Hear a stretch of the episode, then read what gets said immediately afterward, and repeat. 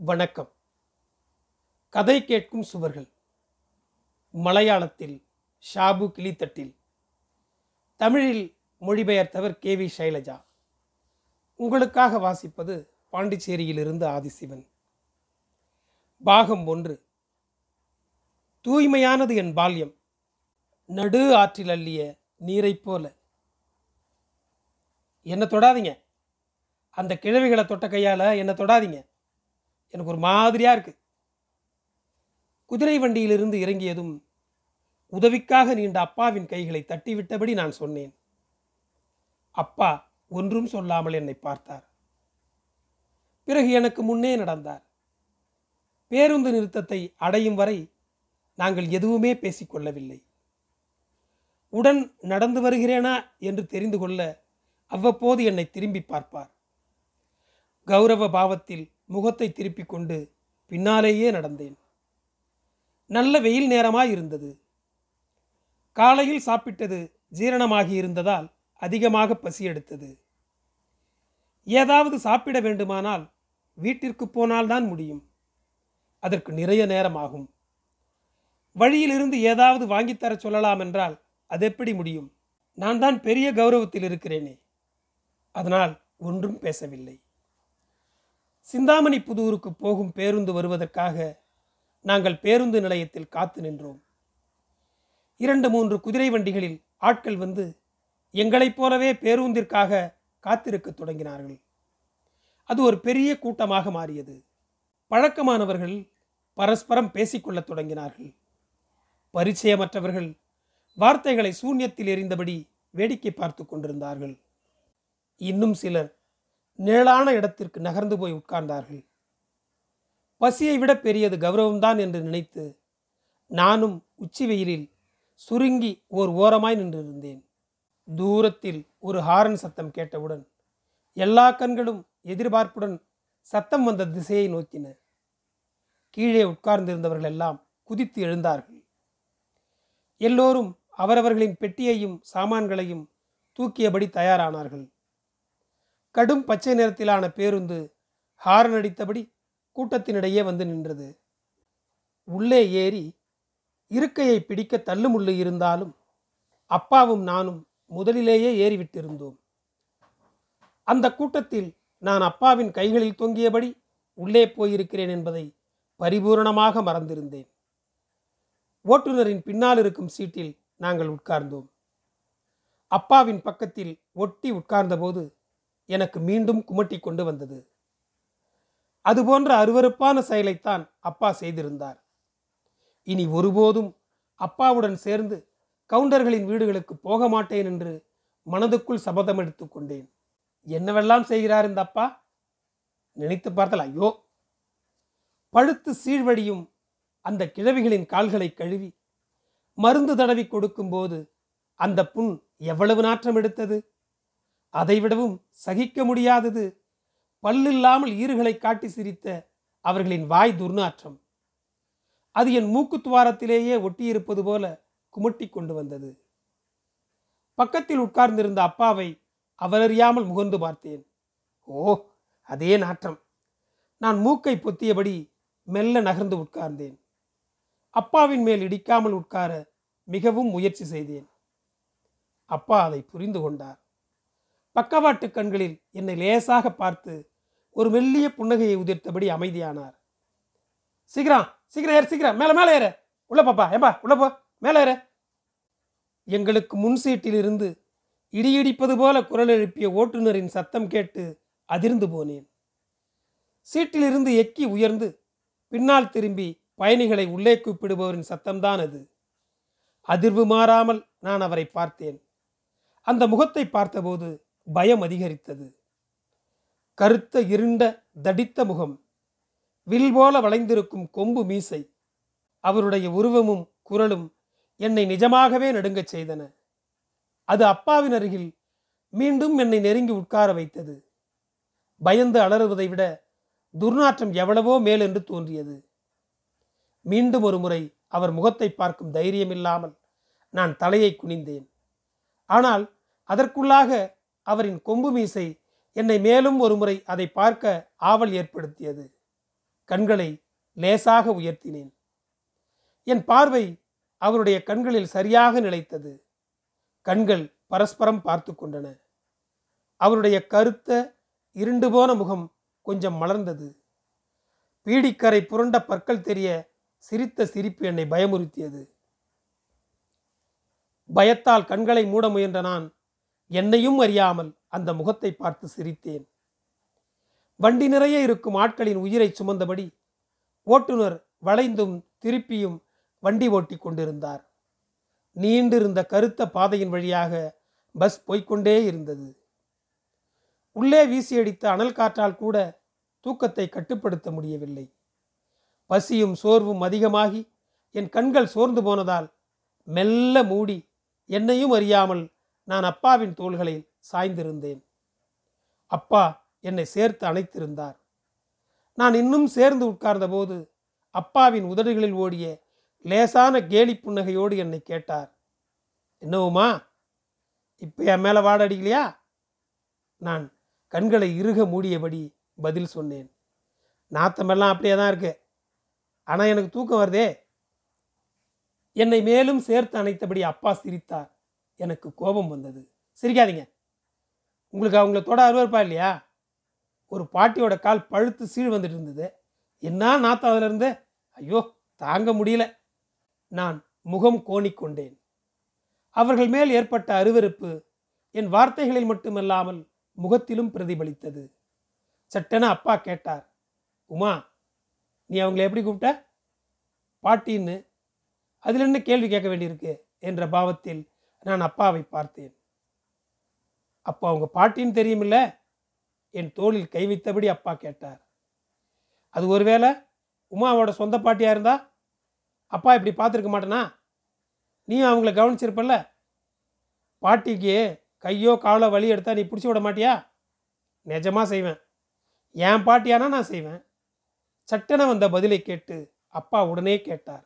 ஓ அப்படியா? சொந்த பாட்டியானா செய்வேன் அந்த கிழவிகள்லாம் சொந்த பாட்டி இல்லையா? என் கண்களுக்குள்ளாக பார்த்தபடி அப்பா கேட்டார். அவங்களையும் சொந்த பாட்டியாக நினைக்க முடியாமல் போகிறது எதனால் தெரியுமா? உமா சின்ன பிள்ளை இல்லையா? மனசும் உனக்கு சின்னது தானே? நீயும் மனசும் வளரும்போது உனக்கு இதெல்லாம் புரியும். நான் எப்போ வளருவேன்? களங்கமற்ற கேள்வியை ரசித்து அப்பா என்னை கிண்டல் செய்தார். நீ மனசார வளர இன்னும் கொஞ்சம் நாள் ஆகும். முதல்ல நீ கொஞ்சம் உயரமாக வளரப்பார் நான் உயரமில்லாமல் இருப்பதைத்தான் அப்பா அப்படி சொன்னார். அதை புரிந்து கொண்டதால் நான் மறுபடியும் கேட்டேன். நீங்களும் உயரம் குறைவானவர் தானே? பிறகு எப்படி? நீங்கள் மட்டும் மனசால் வளர்ந்தீங்க? சட்டென பெரிய அலறல் சத்தத்துடன் பஸ் பிரேக் போட்டு கீறிச்சிட்டு நின்றது. ஒரு நாய் பயந்து பதறும் சத்தம் கேட்டது.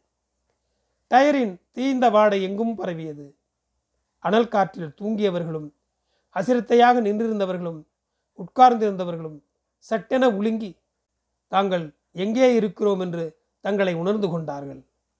என்ன நடந்தது என்று தெரியாமல் பலரும் பலவாறு பேசினார்கள். சிலர் ஓட்டுநரை பழி சொன்னார்கள். நாய் ஒரு ஜீவன் இல்லையா? அதுக்கு உயிர் இல்லையா? அதை எப்படி கொள்வது அதான் பிரேக் அடித்தேன் அவர் தன் பக்கத்து நியாயத்தை சொன்னார். நீங்கள் செஞ்சது சரி. நாயை அடிக்கக்கூடாதுன்னு பிரேக் போட்டீங்க. எங்கள் மூஞ்சி போய் கம்பியில் அடிச்சதில்ல? எங்களுக்கு காயமாகுதில்ல? எங்களுக்கு பின்னிருக்கையில் உட்கார்ந்திருந்த மத்திய வயதுக்காரர் கொஞ்சம் கோபத்துடன் கேட்டார். அவரை பார்த்து ஓட்டுநர் சிரித்தார். உன் சிரிப்பொன்றும் எனக்கு வேண்டாம் என்ற பாவத்தில் அவர் தலையை திருப்பிக் கொண்டார். பஸ்ஸின் குறுக்கே குதித்து இத்தனைக்கும் காரணமான அந்த கருப்பு நாய் எதுவுமே தெரியாதது மாதிரி ரோட்டோரத்தில் கிடந்த பழைய ஓலையில் தன்னை மறைத்து கொண்டது. சூழலில் அதிர்ந்தபடி இருந்த என்னை பார்த்து அப்பா சிரித்தார். நான் முன்பு கேட்ட கேள்வியை மீண்டும் கேட்டேன். உயரமில்லாத அப்பாவால் எப்படி இப்படியான செயல்களை செய்ய முடிகிறது? அதுவா? என் தலைமுடி இழைகளில் விரலோட்டி கொண்டு அப்பா சொன்னார். எனக்கும் இதெல்லாம் லேட்டாக தான் தோணுச்சு. முன்னாடியே தோணி இருந்தா நானும் கொஞ்சம் வளர்ந்துருப்பேன் போல இருக்குது நானும் உயரமாக வளரணும் என்ற பிடிவாதத்தை என் மனதிற்குள் சொல்லிக்கொண்டேன். பேச்சை நிறுத்தி நான் வெளியே பார்க்க தொடங்கினேன்.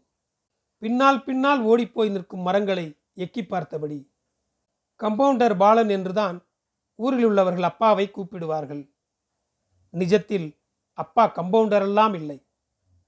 பாலக்காடு கடப்புழியில் பிறந்து வளர்ந்த பாலகிருஷ்ணன் கோயம்புத்தூர் சிந்தாமணி புதூருக்கு வந்தபோது கம்பவுண்டர் பாலனாக மாறிப்போயிருந்தார் டாக்டராக வேண்டும் என்பதே அப்பாவின் குழந்தை பருவ ஆசை. மருமக்கள் தாயம் நிலை நின்றிருந்த தரவாட்டில் வந்த தாய் மாமாவின் தேவையற்ற பிடிவாதத்திற்கு பலியாக வேண்டியிருந்த பாலகிருஷ்ணன் தன் ஆசைகளை கனவுகளை துறந்து ஊரை விட்டு போக வேண்டியிருந்தது. எங்கெங்கோ அலைந்து திரிந்து கடைசியில் கோயம்புத்தூருக்கு வந்து சேர்ந்தார். அது அறுபதுகளின் தொடக்கம். அன்றைக்கெல்லாம் மருத்துவமனையோ மற்ற அடிப்படை வசதிகளோ இல்லாத நாட்கள். வியாதி வந்தால் நாட்டு வைத்தியரை பார்ப்பார்கள். அவர் குறித்து கொடுக்கும் பச்சிலை மருந்துகளை பயன்படுத்துவார்கள். கோயம்புத்தூருக்கு வந்த அப்பா அங்கே இருக்கும் புண்ணியவனம் டாக்டரிடம் வந்து சேர்ந்தார். அந்த பகுதி முழுவதற்குமாக அவர் மட்டுமே எம்பிபிஎஸ் படித்த டாக்டராய் இருந்தார். மருத்துவமனையெல்லாம் இல்லை. டாக்டரே வீடு வீடாக போய் நோயாளிகளை பார்ப்பார். டாக்டரின் உதவிக்காக உடன் போன அப்பா மெல்ல மெல்ல கம்பவுண்டராக அறியத் தொடங்கினார். புண்ணியவனம் டாக்டர் ஒரு முறை ஒரு நோயாளிக்கு மருத்துவம் செய்தால் அடுத்த முறை டாக்டர் வரும் வரை சரியான இடைவேளைகளில் மருந்து கொடுக்கவும் ஊசி போடவும் பாலன் வந்து சேர்வார். அப்பாவின் கைவசம் உள்ள ஆரஞ்சு நிற ட்ரங்கு பெட்டியில்தான் ஊசி மருந்துகளும் மாத்திரைகளும் வைத்திருப்பார். அந்த ட்ரங்கு பெட்டியும் கம்பவுண்டர் பாலனும் ஊரில் உள்ளவர்களுக்கு மிகவும் நெருக்கமாக மாறியிருந்த நாட்கள் அவை. அம்மாவை திருமணம் செய்யும் வரை அப்பா புண்ணியவனம் டாக்டரிடம் மட்டுமே வேலையில் இருந்தார். திருமணம் முடிந்த பிறகுதான் சிந்தாமணி புதூருக்கு வந்து மில்லில் வேலைக்கு சேர்கிறார். அங்கேயே வீடும் பார்த்து கொண்டு வந்து விடுகிறார். அப்போதும் ஓய்வான நேரங்களில் அப்பா ட்ரங்கு பெட்டியுடன் வெளியேறி விடுவார். அப்பாவுக்காக காத்திருக்கும் நோயாளிகள் பலர் அந்த ஊரில் இருந்தார்கள். அப்படியான ஒரு பயணத்தை முடித்து நாங்கள் திரும்பிக் கொண்டிருக்கிறோம். சனிக்கிழமை மில் விடுமுறையானதால் ட்ரங்கு பெட்டியுடன் வெளியில் இறங்கிய அப்பாவின் பின்னால் போய் சினுங்க என்னையும் உடன் அழைத்து கொண்டு போனார். அந்த பயணம் இத்தனை பிடிக்காமல் போகும் என்று நான் நினைக்கவே இல்லை. கவுண்டர்களின் வீடுகளுக்குத்தான் நாங்கள் போயிருந்தோம். அன்றைக்கெல்லாம் நடுத்தர வர்க்க குடும்பமாயிருந்தன கவுண்டர்களின் வீடுகள். ஓடுவேய்ந்த பெரிய வீடுகள். விசாலமான முற்றம். ஒரே குடும்பத்திலேயே நிறைய உறுப்பினர்கள் இருப்பார்கள். சின்னதும் பெரியதுமான பலதரப்பட்ட வயதில் அவர்கள் இருந்தார்கள். வீட்டோடு சேர்ந்தும் ஆனால் உள்ளே அல்லாத இடங்களில்தான் அப்பாவின் மருத்துவம் தேவைப்படுபவர்கள் காத்திருந்தார்கள். அப்பாவின் பின்னாலேயே நானும் அந்த பின்கட்டிற்கு போனேன். விசாலமான முற்றமும் ஓடிட்ட வீடும் வெளிப்பார்வைக்கு மட்டுமாக இருந்தது. அதற்கு நேர்மாறாக இருந்தது நான் உள்ளே பார்த்த காட்சி. உள்ளே போனவுடனேயே மனித தேகத்தின் அழுகிய வாடை மூக்கை துளைத்து உள்ளேறி போனது. அந்த இருண்ட அறையின் மூலையில் கிடந்த கட்டிலின் மேல் வயதானவள் ஒருத்தி முனகியபடியும் வழிகொண்டு அரற்றியபடியும் படுத்து கிடந்தாள். வழி தாங்க முடியாத போது அவள் சத்தமிட்டு அழவும் செய்தாள். அப்பாவை பார்த்த மாத்திரத்தில் அழுகை இன்னும் அதிகமானது. தம்பி கம்முன்ற. வலி உயிர் போகுது. கொஞ்சம் வந்து மருந்து வச்சு கட்டேன். வாழ்வின் பல நாட்களை மிகவும் நன்றாக அனுபவித்து கழித்த எத்தனையோ பெரியவர்கள் இது போன்ற பின்கட்டுகளில் தங்கள் வயோதிகத்தை கழிக்கிறார்கள். வயதானதாலும் நோய்மையினாலும் உறுப்புகள் பழுத்தும் அழுகியும் வழி தாங்காமலும் ஆனால் எதற்காகவோ உயிர் வாழ்ந்து கொண்டிருக்கிறார்கள். அப்படி இருப்பவர்கள் வாழ்வின் கடைசி கட்டத்திற்கு தன் குடும்பங்களாலேயே தூக்கி எறியப்படுகிறார்கள். யாராலும் கவனிக்கப்படாமல் அவர்களுடைய வாழ்வு இதுபோன்று பின்கட்டுகளுக்கு தள்ளப்படுகிறது. மனிதன் எவ்வளவு கீழ்மையானவன் என்று எனக்கு தோன்றிய நிமிடங்களாயிருந்தன அவை. கட்டிலில் படுத்திருந்தவர்கள் வழிகொண்டு கத்தி அழுது கொண்டிருந்தார்கள். என் கையை விட்டுவிட்டு அப்பா அவர்கள் பக்கத்தில் போனார். கட்டிலின் மேல் அவர்களோடு சேர்ந்து உட்கார்ந்தார். அவர்கள் மிகவும் சிரமத்துடன் எழுந்து உட்கார்ந்தார்கள். உடுத்தியிருந்த இடுப்பு சீலையை முட்டி வரை தூக்கி காண்பித்தார்கள். அந்த காட்சியை பார்த்த எனக்கு குமட்டி கொண்டு வந்தது. இரண்டு கால்களிலிருந்தும் ரணம் பழுத்து அழுகி சீழ்வடிந்து கொண்டிருந்தது. காற்றும் வெளிச்சமும் புக முடியாத அந்த ரணத்தில் சகிக்க முடியாத துர்நாற்றம் தங்கியிருந்தது. நான் நின்ற இடத்திலிருந்து அசையவே இல்லை. அந்த முதியவள் வழி தாங்காமல் இன்னும் உறக்க கத்தினாள். வழி போற மாதிரி ஏதாவது மருந்து இருந்தா கொடுப்பா. இல்லைன்னா என்னை இப்படியே கொன்னுடு. தாங்க முடியல தம்பி. அவர்கள் பேசும் துக்கம் தாங்க முடியாமல் அப்பா அவர்களின் தலையில் தடவி கொடுத்தார். அப்படியெல்லாம் பேசாதீங்கம்மா. அப்பா ட்ரங்கு பெட்டியை திறந்தார். அதிலிருந்து ஆரஞ்சு நிறமுள்ள கையுறையை எடுத்து போட்டுக்கொண்டார் பக்கெட்டில் கொஞ்சம் தண்ணீர் எடுத்துக்கொண்டு அப்பா தரையில் உட்கார்ந்து பழுத்து சீழ்வடியும் அந்த ரணங்களை துடைத்து சுத்தம் செய்ய ஆரம்பித்தார். நான் கண்களை மூடிக்கொண்டேன். ஆனாலும் மூக்கின் வழி துளைத்து உள்ளே ஏறும் அந்த துர்க்கந்தம் என் நகக்கண்ணில் அந்த காட்சிகளை நிரப்பிக் கொண்டிருந்தது. இடையில் நான் கொஞ்சமாக கண் திறந்து பார்த்தபோது காயம் சுத்தப்படுத்தப்பட்டு கட்டு போடப்பட்டிருந்தது. வலி குறைந்த ஆசுவாசத்தில் முதியவளின் முகம் மலர்ந்தது. கையை தடவி கொடுத்தபடி அப்பா அவர்களை ஆசுவாசப்படுத்தி கொண்டிருந்தார். ஒன்றும் பயப்படாதீங்க. நல்லா வலி குறையிற மாதிரி மருந்து கொடுக்குறேன்.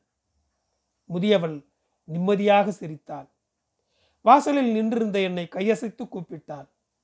வழி மறைந்து கண்ணில் வெளிச்சம் வந்த பிறகுதான் அவளுக்கு நான் தெரிந்திருக்கிறேன். இங்கே வாமா ரொம்ப அழகா இருக்கியே. உன் பேர் என்னம்மா? அவர்களுக்கு அருகில் செல்ல தயங்கியதை பார்த்த அப்பா தலையசைத்து கூப்பிட்டார். கொஞ்சம் முன்னால் நகர்ந்து நின்றேன். முதியவள் தொட முடியாத தூரத்தில் எட்டி நின்றபடி நானே சொன்னேன் உமா. பாட்டியின் கண்கள் விரிந்து மலர்ந்தன. ஆஹா அந்த சாமியோட பேரு தான் உமா உமா நல்ல பேரு.